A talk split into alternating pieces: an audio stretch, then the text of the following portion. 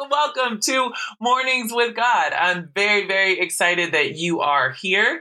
I'm very excited to talk about what we're going to talk about today, and that is getting focused on God.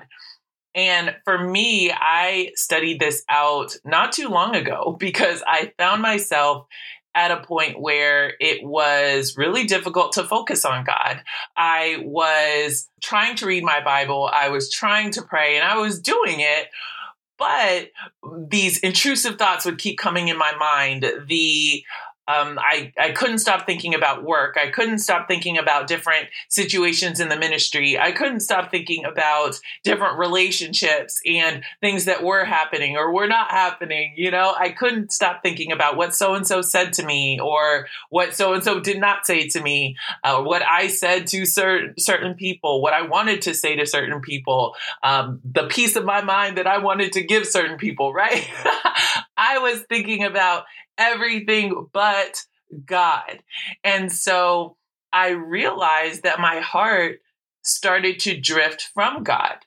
And when my heart started to drift from God, it made it even harder to focus my thoughts and my mind on God. Right. And so I studied this out and I really wanted to just look at a few scriptures to kind of help us and kind of help us understand what God expects for our focus and then give us some practicals on how we can do that. How can we focus on God? And uh, in a way that both pleases him and makes us makes our life more fruitful for him. Cool? So that's what we are going to study out today. First of all, the definition of focus is I didn't write down my source, but it was probably Merriam Webster Dictionary because that's the source I always go with. Um, the definition of focus it says the center of interest or activity, paying particular attention to, directed attention to cause to be concentrated, to concentrate attention or effort. And so when we are focused on God, that means that He is the center of every interest or activity. So right now we can ask ourselves, just not even with the scriptures yet, we can ask ourselves with the definition of focus, is God the center of every interest or activity that I have? So that automatically limits certain things, right? I know for me, I, before I was really following God, you know, I started reading my Bible. I started trying to search after God. I had changed certain things in my life because I knew certain things I wasn't supposed to be doing. But then there was the question about, okay, well, do, do I have to give up going to this place or do I have to give up doing this thing or do I have to give up hanging out with these people? And when we look at those questions in context of just the definition of focus, the, the question comes up well, is God your focus? Is God the center of that particular interest or activity that you were asking yourself about? If he is, then great. If he can be, meaning he wasn't before, but it is an interest or an activity that you can make him the center of, and still continue to do it, then amen, go for it. Like God's not trying to take away all your fun, right? So go for it and continue to do that interest, that activity, that whatever. But if God cannot be the center of that interest or activity, for example, like if you, for whatever reason, like to go to strip clubs, I'm so sorry. Somebody's going to argue with me on this at some point, but there is no way that you can walk into a strip club and genuinely say that God is going to be the center of this interest or activity that I'm about to partake in. So, like, that's a no, right? That's a hard no. Um, if you, if it is a relationship that is not centered around God and that person has no interest in following God being loyal to God, obeying God, there is no way that that relationship can be centered around God, that God can be the center of that interest or activity. There's just no way. That's that's a no. That's a hard no. Now your feelings may be telling you, ah, well, I don't. No, it's not.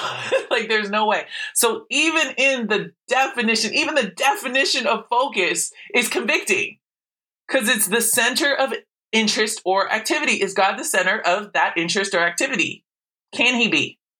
If not, then no. No, it's not. It's not a thing. You know. And then it says paying particular attention to directed attention. And so are we directing our attention to God? And so that is super important. Just in the definition of, of focus, we can look at that and be like, okay, let me look at my life. Let me see if this is what I'm doing. Let me see if this is something that I can change and it gives us a very clear way to say, okay, is this something I can need to continue to do, or is this something I need to cut out? Right?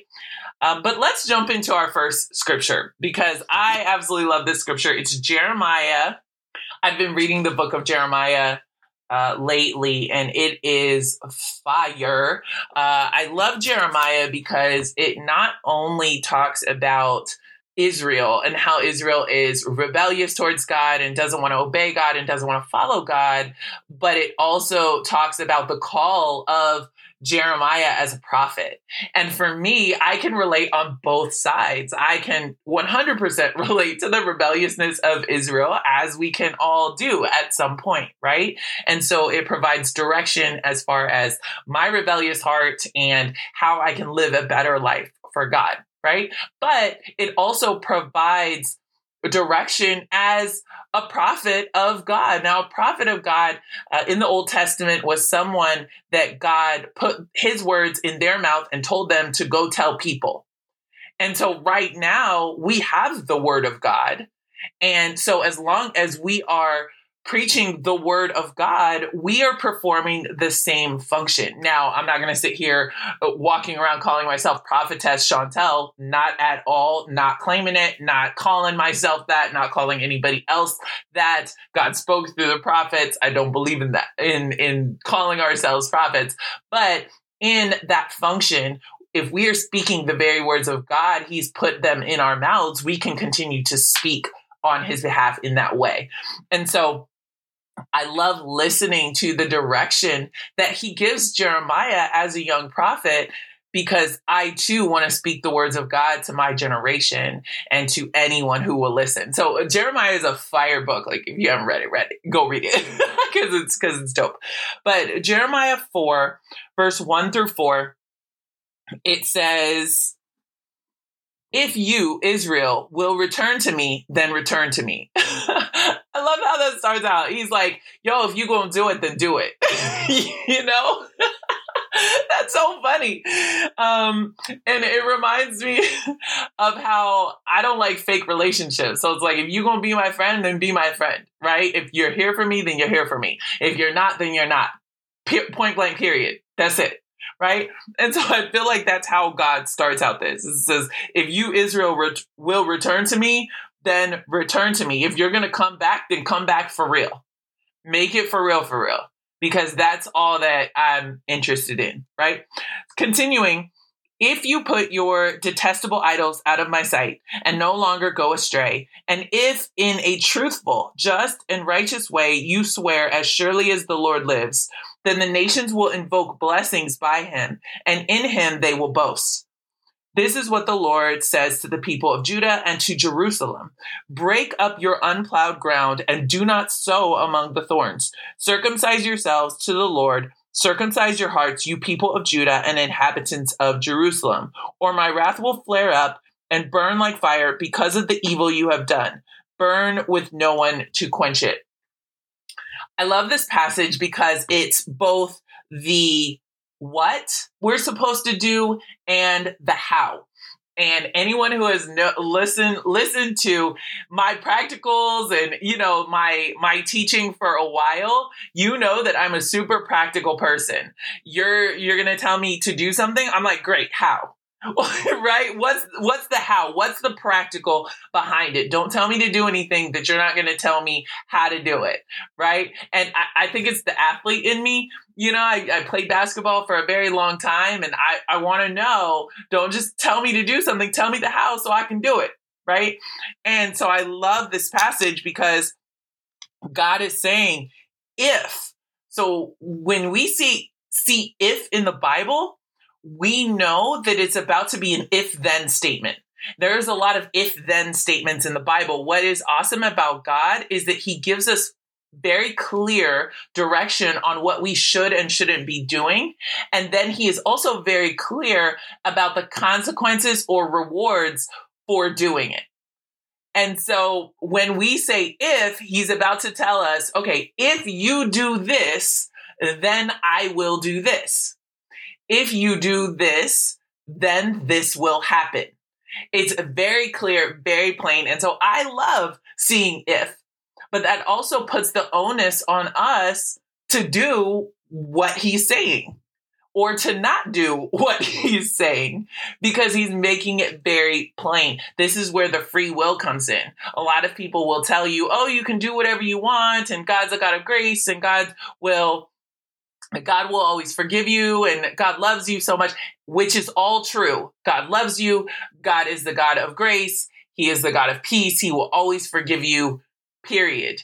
However, every promise with God comes with a requirement from God.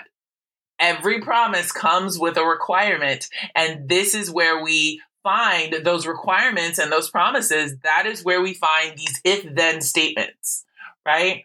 And so, I love it because it says, if you put your detestable idols out of my sight and no longer go astray, and if in a truthful way, just and righteous, you swear, as surely as the Lord lives, then the nations will invoke blessings by him, and in him they will boast.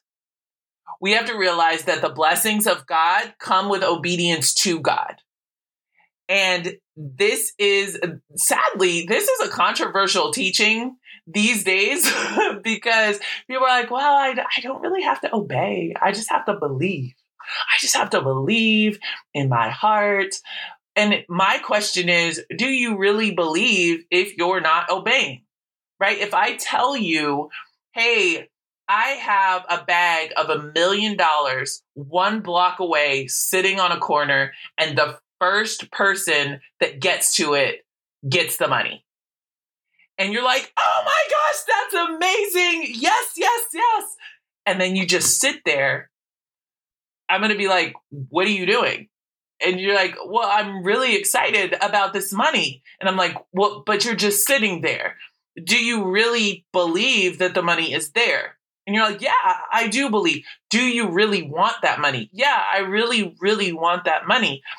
Why, why are you just sitting here then? If you really wanted it and you really believed, then your actions would show that you really believed through you going to get it and quickly, right? And so I love as God talks about these if then statements, he's like, listen, if you do this, and if you do this, then my blessings for that action will be this. Now, that doesn't mean that we can earn our salvation. That doesn't, we can never do anything to be good enough for God. We can never do anything to earn our salvation or earn the blood of Jesus. That's, that will be impossible. This is just saying that there are rewards and consequences for taking the actions that God tells us to take. And so for me, I love this because God is like, listen, if you do life my way, there will be rewards for that if eh, because I love you, because I'm trying to tell you what the best way to live life is, there will be rewards for that. So he's like, if you do this, if you do this, then you will invoke the blessings. Awesome. And then the how, break up your unplowed ground. He's talking about your heart. He's talking about what is in your heart that is hard to him, that is preventing you from focusing on God what is in your heart that is leading you astray and leading you to focus on other things? Break up your unplowed ground. He is trying to get you to look inside and look at your heart and figure out what is keeping me what is keeping you from him. And then it says, do not sow among the thorns. So not only breaking up your unplowed ground, but then stop throwing your seed and your energy and your focus among the thorns, among things that are going to choke out your relationship with God. That is not healthy. That's not going to help you with following God. And so he's telling you the how to circumcise your hearts, to cut out the things that are keeping you from being focused to God, from being loyal to God. Um, and then he's saying, or if, if we don't do that, then God's wrath will fill up against us. And we have to understand God is both a God of love and a God of justice. He is a God of forgiveness, but he's also a God of wrath. And a lot of people, again, don't want to hear this, but that it's true. We see it throughout the scriptures. And so we have to really pay attention to these passages. And so we're gonna we're gonna look at a, a, New Testament passage because a lot of people will be like, "Oh, well, that's the Old Testament. The Old Testament God was the mean God, you know." But in the New Testament, the New Testament, he's he's chill. You know, he really loves. He's all about love and peace and and all that stuff, and he is. But he's still God of justice. So let's go to John 14 verse 15. John 14 verse 15 and it says, If you love me, keep my commands. it's very short, short, sweet, to the point. If you love me, keep my commands. There we see another if sentence. If you love me, keep my commands. Very simple. So, anyone who is not trying to keep God's commands, can we really say that we love him? And this is saying commands, it's not commandments. We are not under the law anymore. We're not under uh, the Ten Commandments. We don't have to live by the Ten Commandments and do all the sacrifices. And we are under grace through faith. You know, we're we're not under uh, the Mosaic law. A lot of times, when in the Bible, even in the New Testament, when it's talking about works, when it's talking about commandments, it's talking about the Mosaic law, and we are no longer under the Mosaic law, point blank, period. Right? But when it is talking about commands, Jesus is saying, live by my teachings. When I tell you to do something, do it he's not talking about the Mosaic law. He's like, follow my directions. Why? Because I was sent to speak on behalf of God. I'm going to tell you how to follow God. I'm going to tell you how to love God. I'm going to tell you how to get to heaven. And so you need to follow those. That's what God is saying. That's what Jesus is saying here. And so when he says, if you love me, keep my commands, he's not talking about the commandments uh, and all the the Ten Commandments and the Mosaic Law, he's talking about hold to my teachings. Right in John 8, 31 and 32, he talks about if you hold to my teaching, you are really my disciples. He's telling that to people who already believe in him. If you hold to my teaching, you are really my disciples. Then you will know the truth, and the truth will set you free. So when Jesus says, if you love me, keep my commands, he's talking about Uh, follow my way, hold to my teachings.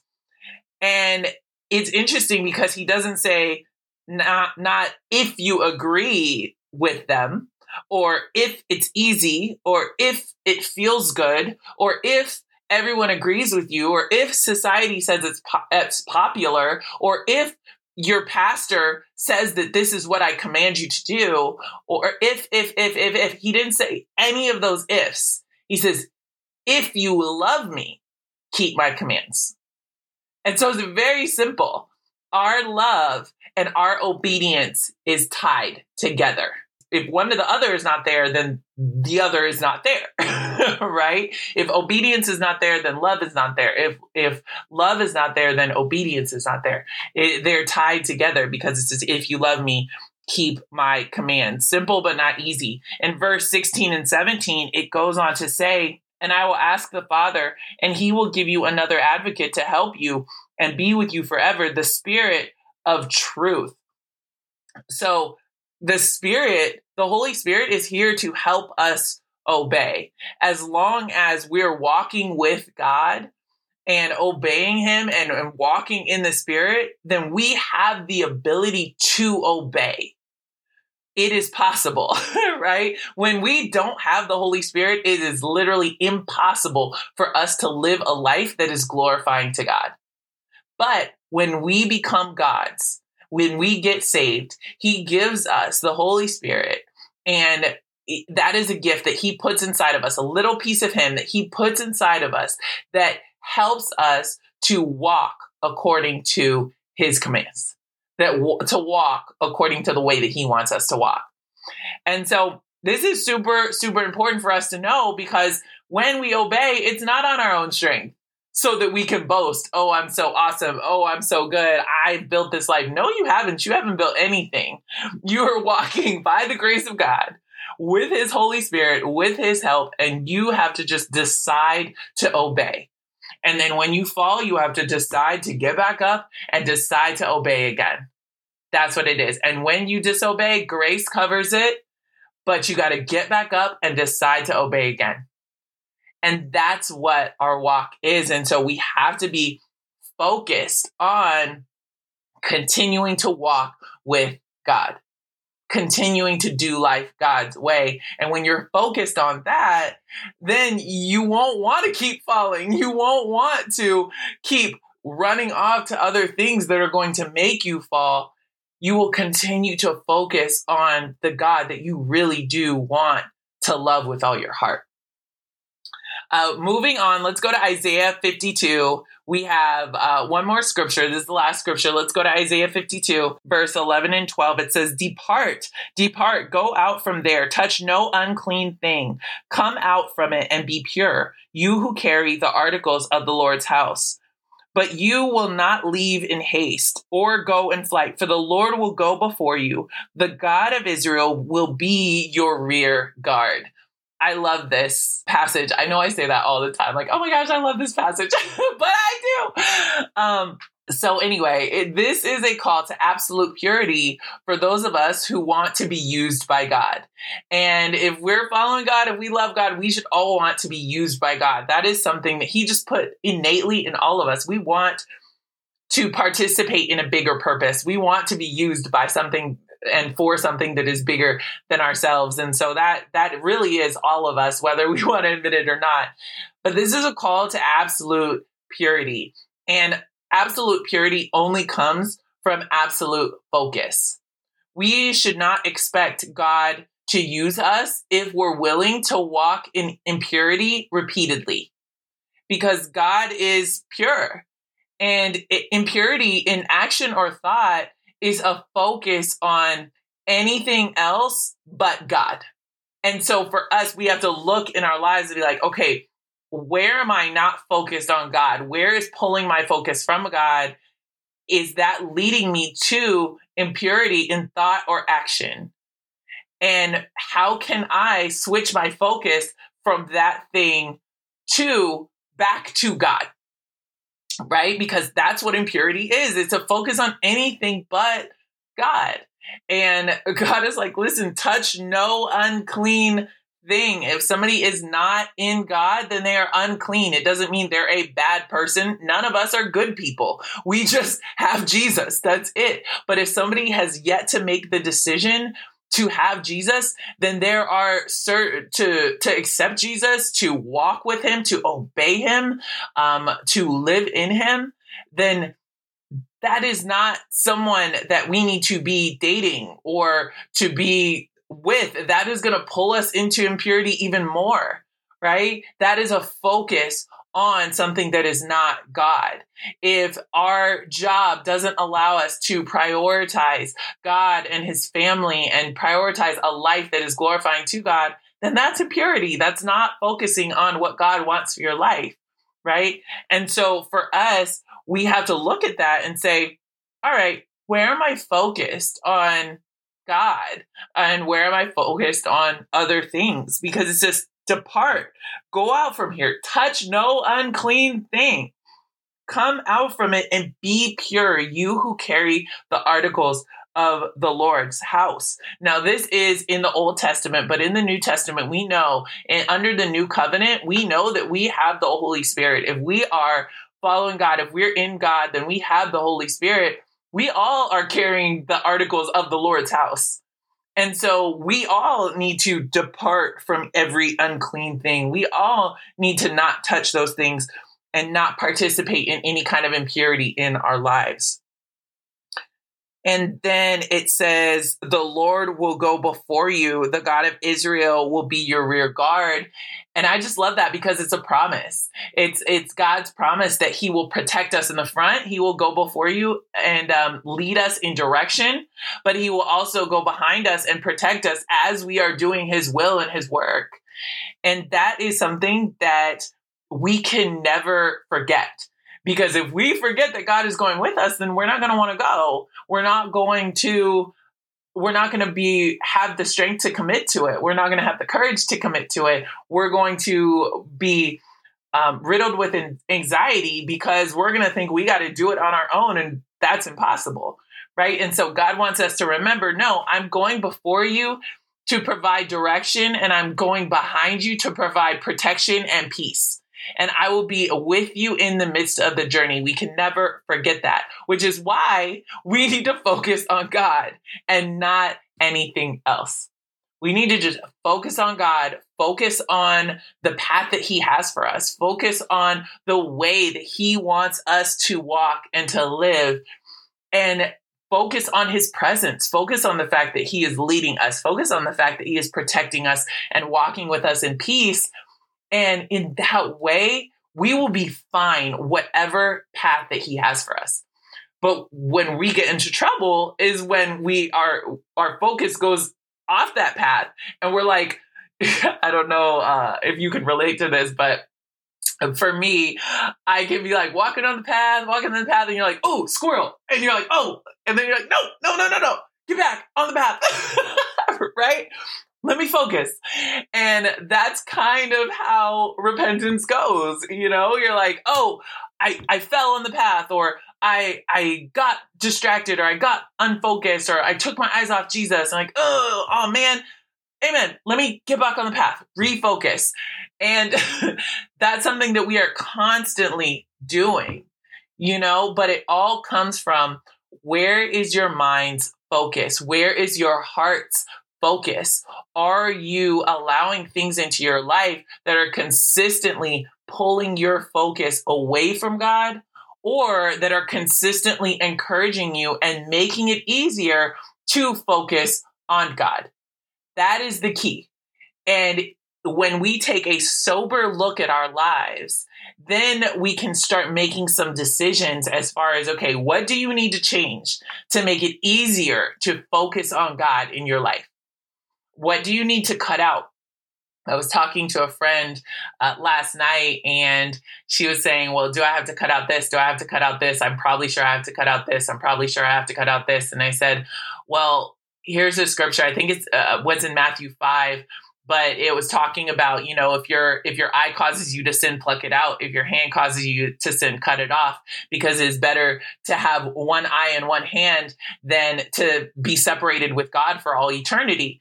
And god doesn't want us to be walking around with one hand and one eye but at the end of the day whatever we have to do to keep our focus on God, even when it's painful, even when it's extreme, even when it's radical, we have to be willing to do that.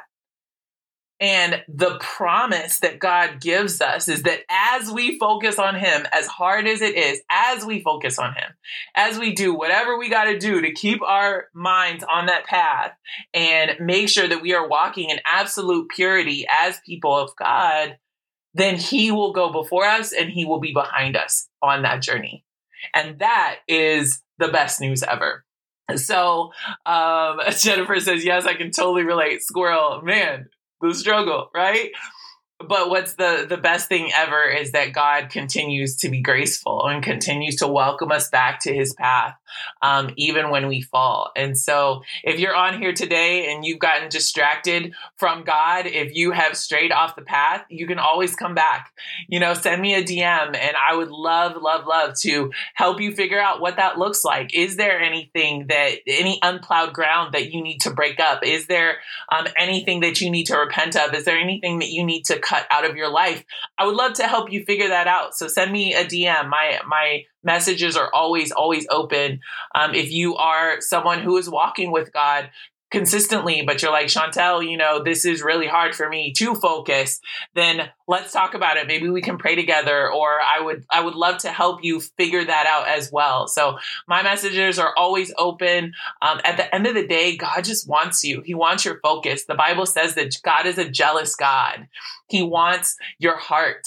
He wants your focus. He wants a relationship with you. Why? Because he loves you more than anything.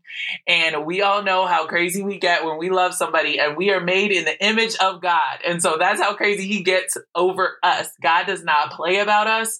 He wants our heart. He wants our focus and he wants our loyalty. So if that is something you're struggling with, I would love to help you. Just send me a DM Thank you so much for tuning in to this broadcast. I love you guys. I, I, absolutely love this time that we get to spend together in the mornings. Thank you so much, and I will talk to you guys soon. Bye.